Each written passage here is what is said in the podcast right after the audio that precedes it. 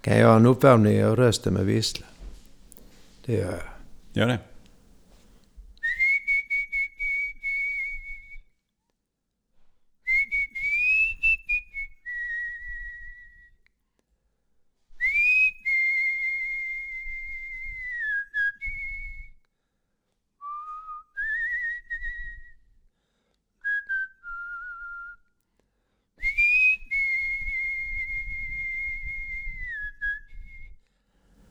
Chekelida Mannina. Ja.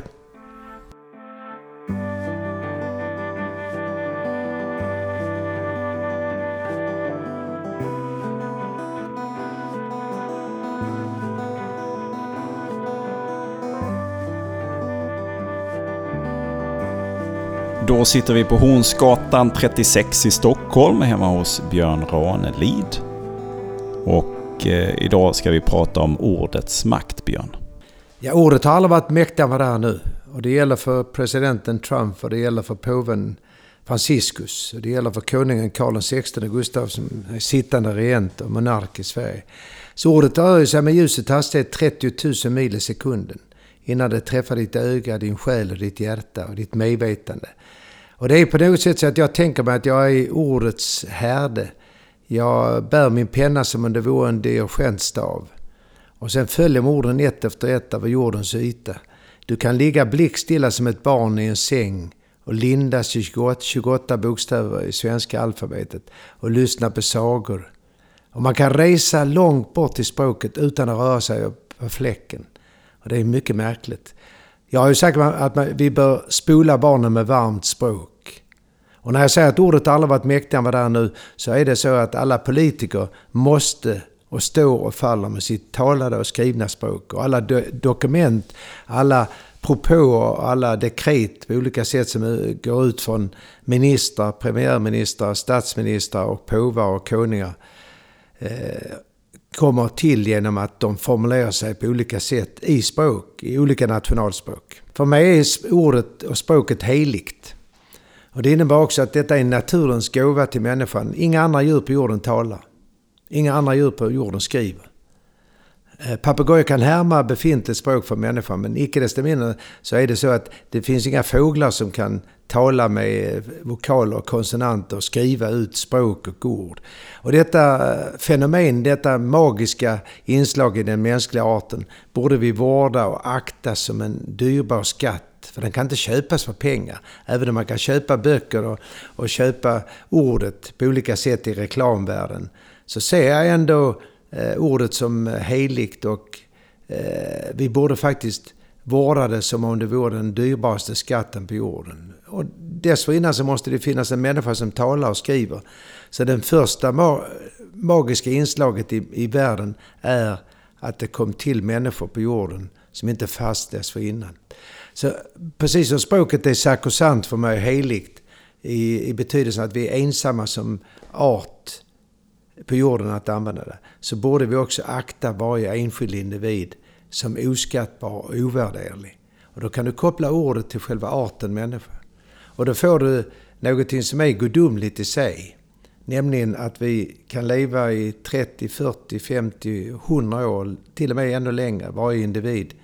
Och bära detta språk, lyssna på sagor, skriva meddelanden, skriva brev, skriva mail, Eh, gå ut i nutidens Facebook, gå ut i nutidens Twitter och eh, med ljusets hastighet träffa ett öga, en själ i Afrikas kontinent, i Kina och Indien.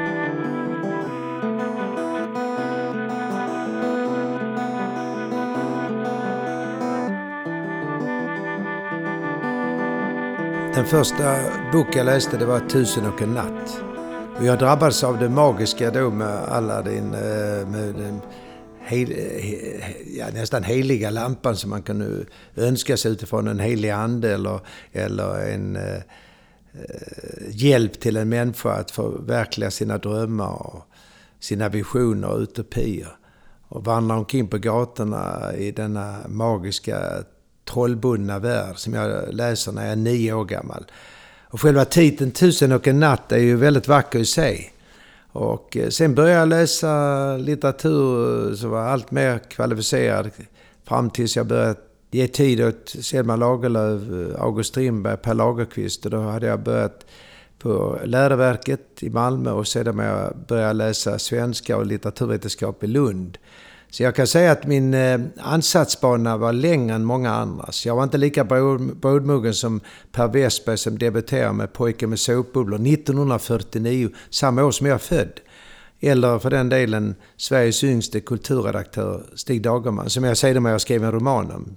Men från mitt 21 levnadsår till mitt 34 övade jag mig ständigt. För jag tyckte jag skrev så dåligt.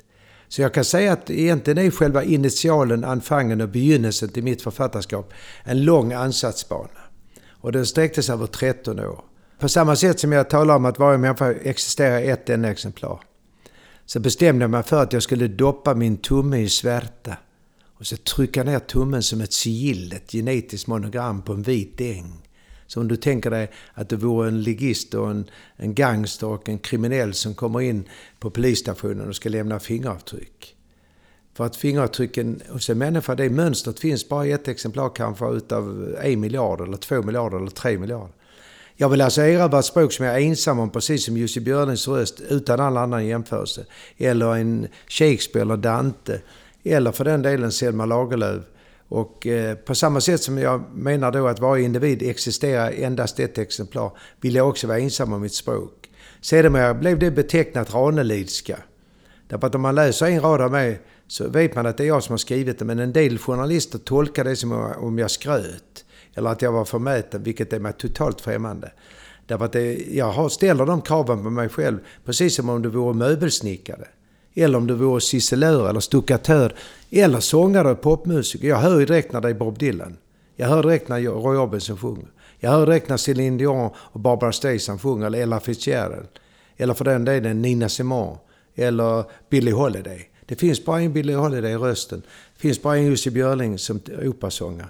Och nu finns det bara en Björn som skriver. Men märk väl, det är inte skryt. Det är inte för utslag av förmätenhet, utan det är det hårda kravet jag ställde på mig själv under övningen under 13 år och en lång ansatsbana.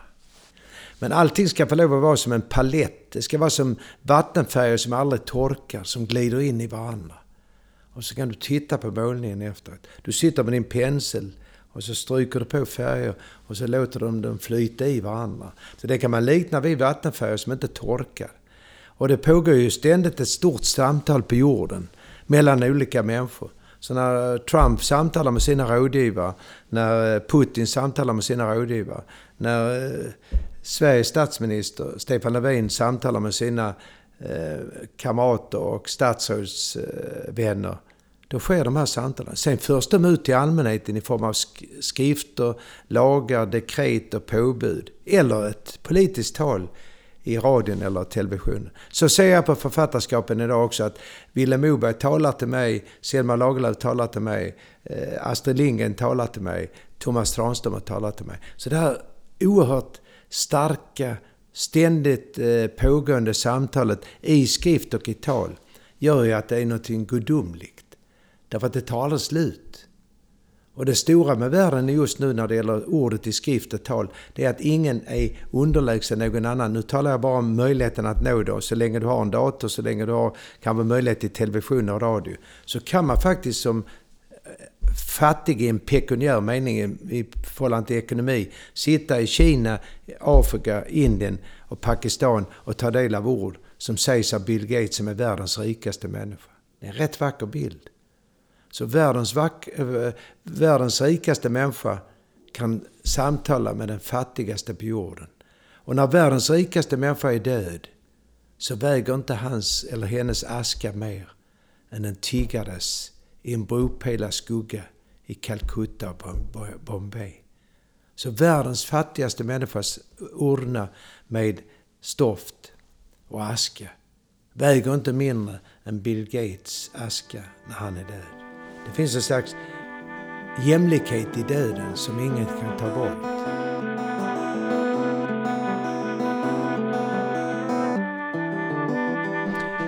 Om jag ska tala om hörnstenar så är det beläsenhet genom att läsa andra författare. Det är det första. Det andra är att, öva sig, att jag övar mig själv. Det är det andra hörnstenen. En tredje hörnsten om jag ska prata om en kvadrat eller rektangel med fyra hörn och fyra vinklar. Eh, I detta fallet rätvinkliga. Så skulle jag kunna säga att jag eh, dessutom kanske när jag övat så länge hittar det där egenartade, för mig unika språket. Att det blir raneliska. Så när jag säger mina berättelser är flyttfåglar som söker värmen. Så ger jag mig inte för de hittar att bo i ditt hjärta. Varje havande kvinna bär två hjärtan som slår i ett tempel. Livet skjuter döden framför sig i barnvagn. När ett barn mördas lyfter modern ut sitt öga och säger att hon har sett tillräckligt av världen. Nu ligger de svarta bokstäverna på en vit äng och sover som om de vore lamm.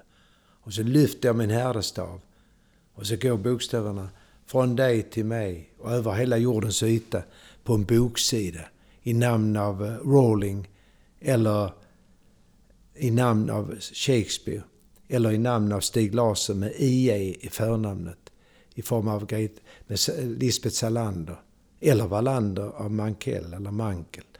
Så eh, jag vill till och med påstå att litteraturen idag har aldrig varit starkare med det här trots att så mycket skulle kunna tänkas konkurrera ut den. I ett sorl och ett larm som pågår dygnet runt i överallt på jorden i olika nationalspråk. Eller i den brittiska engelskan eller amerikanska engelskan. Så är ändå ordet i form av skönlitteratur och dikter starkare än någonsin. För där har du det unika nedslaget som inte är en text om hur du använder en tvättmaskin, diskmaskin eller borrmaskin med batteri. Och det är det som är viktigt att tala om idag. Sångrösten, musikaliteten. Bob Dylan får Nobelpris för sina texter. Precis som en sångare och sångerska kan vinna pris för sin egenartade sångröst. Så eh, samtidigt finns det också en slags lik, likformighet i eh, vår tid i språk och musik. Som är eh, för mig lite deprimerande om jag ska vara ärlig. Därför att då tar man bort det unika i varje människas språk och efterliknar något som jag, jag, tror att de skulle kunna använda termen mainstream. Jag använder inte engelska när det finns svenska. När man eh, försöker nå någon slags lika där alla kan vara och det betyder inte särskilt mycket. Det gäller reklam och det gäller sång och musik, massproducerad. Sen kommer något som är fullkomligt unikt och lyssnar man. Är det någon som kan spela in en ny skiva eh, med redan befintlig text så att det är unikt? Kan man göra om Adams julsång en gång till? Med Tommy Körberg eller vem det nu är som sjunger den. Kan man sjunga jazz på det sättet?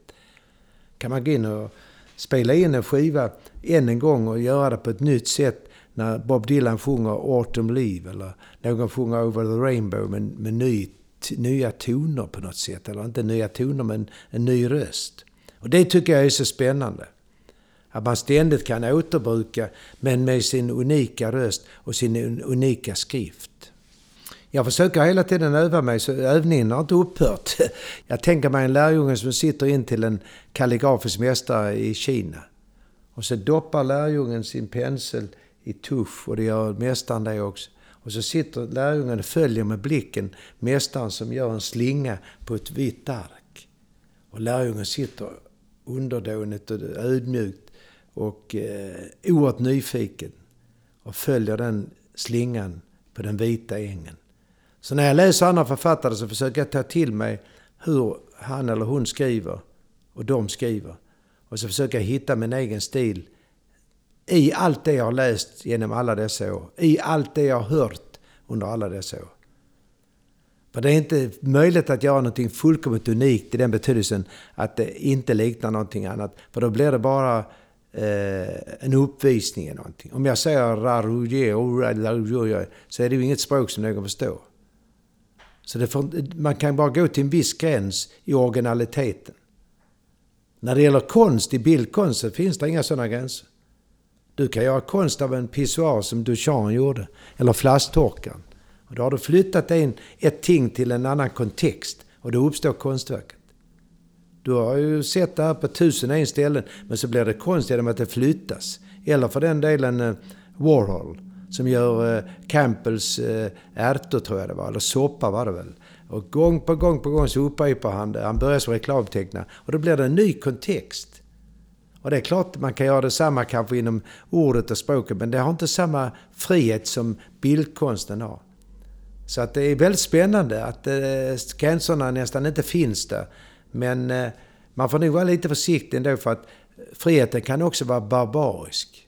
Och friheten kan också vara barbarisk för livet, att man tar livet av sig, begår självmord. Stig Dagerman skrev ju att det yttersta beviset på frihet är kanske självmord. Ja, det är en vacker mening, men den är väldigt, eh, den är väldigt, eh, eh, den är väldigt svart och samtidigt blir man ju ledsen när man läser den och att det yttersta beviset på människans frihet är självmordet. Att då bestämmer jag själv om jag inte vill leva längre. Men det är ju det att den, den yttersta friheten slår ju, slår ju mot de som är efterlevande. Om du har barn eller hustru eller du har vänner och bekanta så blir det så att de får ju lida efteråt. Så eh, den där friheten, barbariska friheten i språket kan också leda till att när man inte orkar mer. En Harry Martinsen blev väldigt trakasserad när han delade Nobelpriset med Eivind Johnson 1974. Han begick harakiri på sjukhuset. Han tog en nagelsax och sprättade upp kroppen. Stig Dagerman tog livet av sig natten mellan 4 och 5 november 1954 på Fenixvägen i Enebyberg när han var gift med Anita Björk och hade lilla dotter med henne. Och sen har du Ville Moberg som inte orkade mer och som tog livet av sig. Sen har du Hjalmar Gullberg som dränkte sig i eh, sjön Ydingen eh, i eh, närheten av Holmeja. Han hade avtalat med sin trolovade Greta Tott och fått hjälp av en läkare att ta ett gift så att han dränker sig. Då hade han många år dessförinnan skrivit en dikt som heter Det finns en sjö och aldrig mer. Och så dränker han sig. Och så skriver han efter det att Karin Boye hade försvunnit, och hon tog också livet av sig. Då skriver han en dikt som heter Död Amazon. Så det intressanta är att han skriver om eh, Karin Boye som gick självmord eh, och han skriver en dikt som heter Det finns en sjö och aldrig mer. Och så dränker han sig i en sjö. Han led av grav myasteni, det vill säga en obotlig muskelsjukdom. Så jag ser ju hela tiden språket, ordet och litteraturen som ett återbrukande men också ett nyskapande. Så vi kan använda de två begreppen, återbrukande och nyskapande. Nyskapandet innebär det här med tumavtrycket på en vit äng. Återbruket innebär att du använder ord som redan finns. Och det du har läst och hört. Men du måste sätta din egen Eh, prägel på det, din egen accent. Och det gör Benny Andersson eh, och Björn Ulvaeus i Duvemåla och i Chess. Och det gör Tommy Körberg när han sjunger det. Eller Helen Sjöholm sjunger gudomligt vackert i Han måste finnas. Och då ser jag bilden framför mig när Benny Andersson och Björn Ulvaeus häpnar inför hennes röst.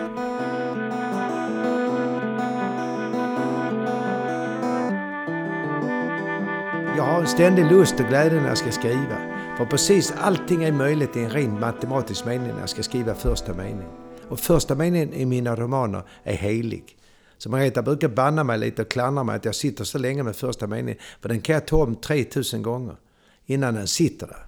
Den måste vara unik. Den måste vara en, ett lackmustest för hela romanen. Det måste vara en buljongtärning som jag släpper ner läsarens glas med vatten.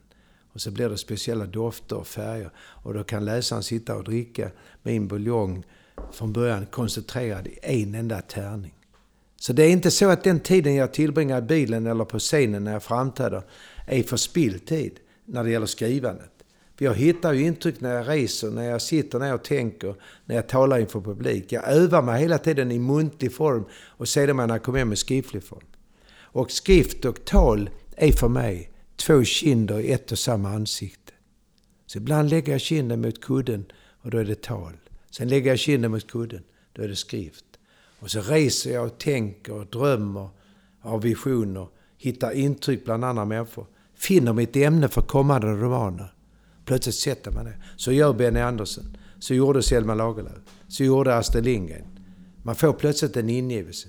Trebarnsmamman som är fattig, Rowling. Plötsligt så tänker hon en trollkarl. Och sen är det Harry Potter, världens mest sålda eh, bok, ihop med ett par, tre andra som hon har gett ut i samma ämne. Och det är ju helt fantastiskt. Hon går från att vara en relativt fattig, ensamstående mamma till barnen och sen plötsligt når hon ut över hela jorden. Och det, detta gjorde också Stig Larsson med eh, Millenniumböckerna. Och det är det som gör att litteraturen inte kan stängas in. Det är lika spännande hela tiden. Plötsligt så ställer sig en Adele och sjunger, upp, eh, sjunger in eh, Hello. Och sen når det stora delar av världen. Och så kommer Bob Dylan med sina texter. It's a hard rain's gonna fall. Eller eh, vad han nu skulle skriva för någonting. Och så blir det Nobelpris. Och det är ju oerhört roligt och samtidigt väldigt Eh, förtroendeingivande och hoppfullt att just den här friheten råder i skrift, i tal, i musik, i bildkonst, i teater och film. För vi kan hela tiden hålla på. Vi kan hela tiden hitta inspiration av varandra. Vi kan hela tiden göra om. Vi kan spela Hamlet för 30 000 gången på någon scen i Botswana. Vi kan sjunga eh, för tusende gången Adams julsång. Vi kan låta en viss person ifrån Kanada skapa ursprunget till Halleluja. Och så kommer Buckley och sjunger den. Så det är ju det som är så fantastiskt. Den är inte avslutad. Eh, det är absolut inte så att Halleluja har sjungits för sista gången. Och Pavarotti kunde sjunga sina arior, Birgit Nilsson sjöng sina, Maria Callas sjöng sina, Nina Simone sjöng sina eh, texter. Det är helt fantastiskt. Jag är väldigt hoppfull för litteraturen. Jag har nog aldrig varit så hoppfull som jag är nu eftersom den kan spridas epidemiskt med de sociala medierna. Så det finns en paradox i detta. Paradoxen består bland annat i att det kan också bli väldigt förflackat och urvattnat. Om man använder språket bara som ett läte. Så har du ju heliga urkunder. De här urkunderna ligger ju kvar intakta med olika tolkningsmöjligheter. Gamla testamentet, Nya testamentet, evangelierna, Koranen, Mohammed. Död väl 632 efter Kristus i Medina. Eh, Jesus Kristus, som jag sa, 60 generationer mellan oss och Jesus. 60 gånger 33,6, det är 2016. Så vi får plats i en liten skolsal. Och orden är kvar där. I Bibeln, Nya och Gamla Testamentet, i Koranen. Uppe i den om du, tar, du kan tala om eh, buddhism och hinduism också. Du kan prata om Konfucius och kinesiska filosofer. Allt det där ligger kvar för oss att tolka för eftervärlden. I en religiös mening, eller etisk mening, eller moralisk mening. Samtidigt finns det tal då som Lincoln som håller i inbördeskriget i USA. Och sen har du Martin Luther King som håller sitt tal I have a dream. Och sen har du Kennedy som kommer till Berlin och håller sitt tal. Då stillnar det här flödet och det blir plötsligt eh, en, en stund av besinning och eftertanke. I have a dream. Av miljarder ord, av biljoner ord på världen, i världen så stillnar de hos Martin Luther King och det blir ett unikt tal, ett berömt tal. Ja, nästan som en stigmatisering av ordet. Och det är ju väldigt hoppfullt att, att ordet som är då är ständigt i rörelse, ständigt i, i vardande. Jag använder ordet vardande. Det är inte slut, det är inte avslutat, det är inte färdigt. Men plötsligt så stillnar det i en enda dröm, en enda vision. Hos Lincoln, hos Martin Luther King, hos eh, Moder Teresa, hos eh, eh, John F Kennedy. Så, så är det med språket. Det kan också stillna i en roman, i en dikt, som blir världsberömd. Eller en enda mening. To be or not to be. Att vara eller inte vara. Tänk dig det. Biljoner stillna i världens mest bedömda mening. Som spelas på alla världens scener. Fantastiskt.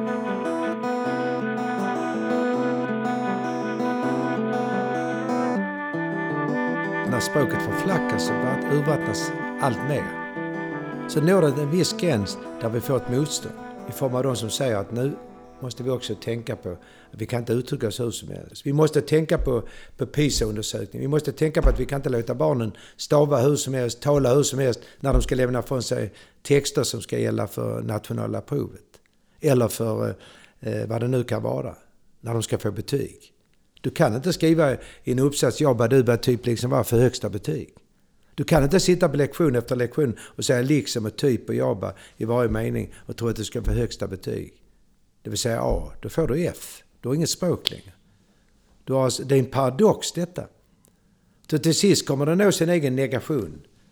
Denna tes. Och så går det upp i en slags syntes, om jag nu ska tala Hegels här, med de termerna, med dialektik. Att vi får motståndet mot det slappa, förflackade, icke betydelsefulla språket. Och sen så slår de med någonting annat. För det finns författare kanske och lärare som protesterar mot denna förflackning. På samma sätt kan man tänka sig att en del tycker att det är, är en seger när man kan använda språket hur som helst och svära och skrika och gorma. Men det kommer att slå tillbaka mot dem själva. Så den där paradoxen den är viktig att tala om idag och negationen. Att förflackningen och fördumningen av språket kommer att slå över sin egen motsats. Och det är där jag kommer in ibland och kämpar emot. Därför att jag är ciselör, stuckatör, eh, murare, snickare, elektriker i språket. Var fick jag det ifrån? Jag är hantverkare, alla hantverkare i språket. Jag ser till så det är ordning och reda på det, eh, elektriciteten. Jag vet vad likström är och växelström är. Jag vet vad som krävs för att du ska vara en duktig stuckatör. Jag vet vad det som krävs för att du ska vara en duktig sisselör. Jag vet vad som krävs för att du ska vara omsorgsfull när du skriver. Och du kan aldrig skriva vackert om du knyter handen. Du kan aldrig sjunga vackert om din strupe, din munhåla, din bröstkorg är fylld med hat och hämnd och vendetta. För att sjunga vackert måste tonerna hoppa som en viss Jussi Björling sa, som en kula på en fontänstråle. Kulan hoppar på fontänstrålen när han sjunger ett högt C. På samma sätt skriver man vackert om handen är lätt. Pennan ligger lätt i handen. När du ska komponera så kanske du ska vara fylld av något som är vackert, inte av hat. Så jag är hoppfull för språket men jag är samtidigt lite skrämd av hur många människor, framförallt unga människor, använder språket på ett eh, destruktivt och eh, faktiskt ett slags sabotage. Ibland vill jag till och med tala om språkets terrorister, för man kan inte göra men jag gör det ibland. När jag blir riktigt trött på hur man använder språket. Man bedriver terror med språket. Det är därför att jag är författare och talare, annars kunde jag vara en amatör som bara... Eh, Amatören är stort för mig, så jag tar tillbaka det. Amatör är väldigt stort för mig. Det betyder älskar av konsten. Eh, nej, men om jag vore sabotör och eh, en slags terrorist i språket, då kunde jag hela tiden smutsa språket, förflacka det, eh, sabotera det, så att det inte betydde någonting. Använder jag istället för nej. Fotbollsspelare säger nej i varje mening. Zlatan gjorde tre mål. Nej, jag jag satte tre baljor. Eh, säger du nej hela tiden så ska jag avbryta intervjun och säga oj, du du sa nej. Säger du man när du menar jag så säger jag oj, vem är det? Jag hörde nu en intervju med, med eh, William Nylander. Han sa man i varje mening. Är det inte du som gjorde målen? Är det inte du som gjorde flest mål i VM nu senast? Är det inte du som vann skytteligan? Är det inte du som fick pris som bästa spelare? Är det man? Ja, men då har du inte du fått priset. Man är vem som helst. Jag säger alltid jag. Och då kallas jag för skrytsam. Det är jag som har fått Augustpriset för synden. Det är inte man. Det är jag som har skrivit mitt namn ska Stig Dagerman. Det är inte man som har skrivit det. Så jag vårdar språket ända in i pronomena. Vilket de flesta människor inte gör idag. De bryr sig inte om vad de säger. De säger nej när de menar ja. De säger man när de menar jag. De säger typ när de menar något helt annat. Och det är klart, vill några människor ha det på det sättet att vi ringer till fröken Ur. Hon säger 2359 typ. Då kan vi ge upp. Står där på tidtabellen för bussen och tåget och tunnelbanan eh, eller vad det nu är, typ 23.50. Då vet du inte när tåget kommer. Så att jag är tuff i det avseendet och jag har rätt och de har fel. Jag tar det en gång till. Jag har rätt och de har fel. Det är ingen utveckling av språket, det är en avveckling. Och när jag säger att jag har rätt, det är inte ett utslag av att jag är förmäten, utan jag har rätt. Och jag ser också på de som läser mig, eller hör vad de säger och jag läser vad de skriver om mig. Jag för den kampen Eh, relativt eh, fruktbart och relativt eh, framgångsrikt. Alltså samtidigt som jag kan bli lite nedslagen och ledsen över förfallet och förflackningen så ser jag väldigt många starka krafter. Det finns många människor, unga människor som är oerhört expansiva språket, väldigt rika i språket och nyskapande. Tycker det är roligt med eh, poetry slam och med eh, Eminem eller vad det än är. Att man skapar någon slags eh, språk som är skapat i stunden. Man är snabb och rapp som en, eh, en Dorsin eller någon annan och det tycker jag är jätteroligt. Och jag har inte en chans att mäta mig med dem egentligen.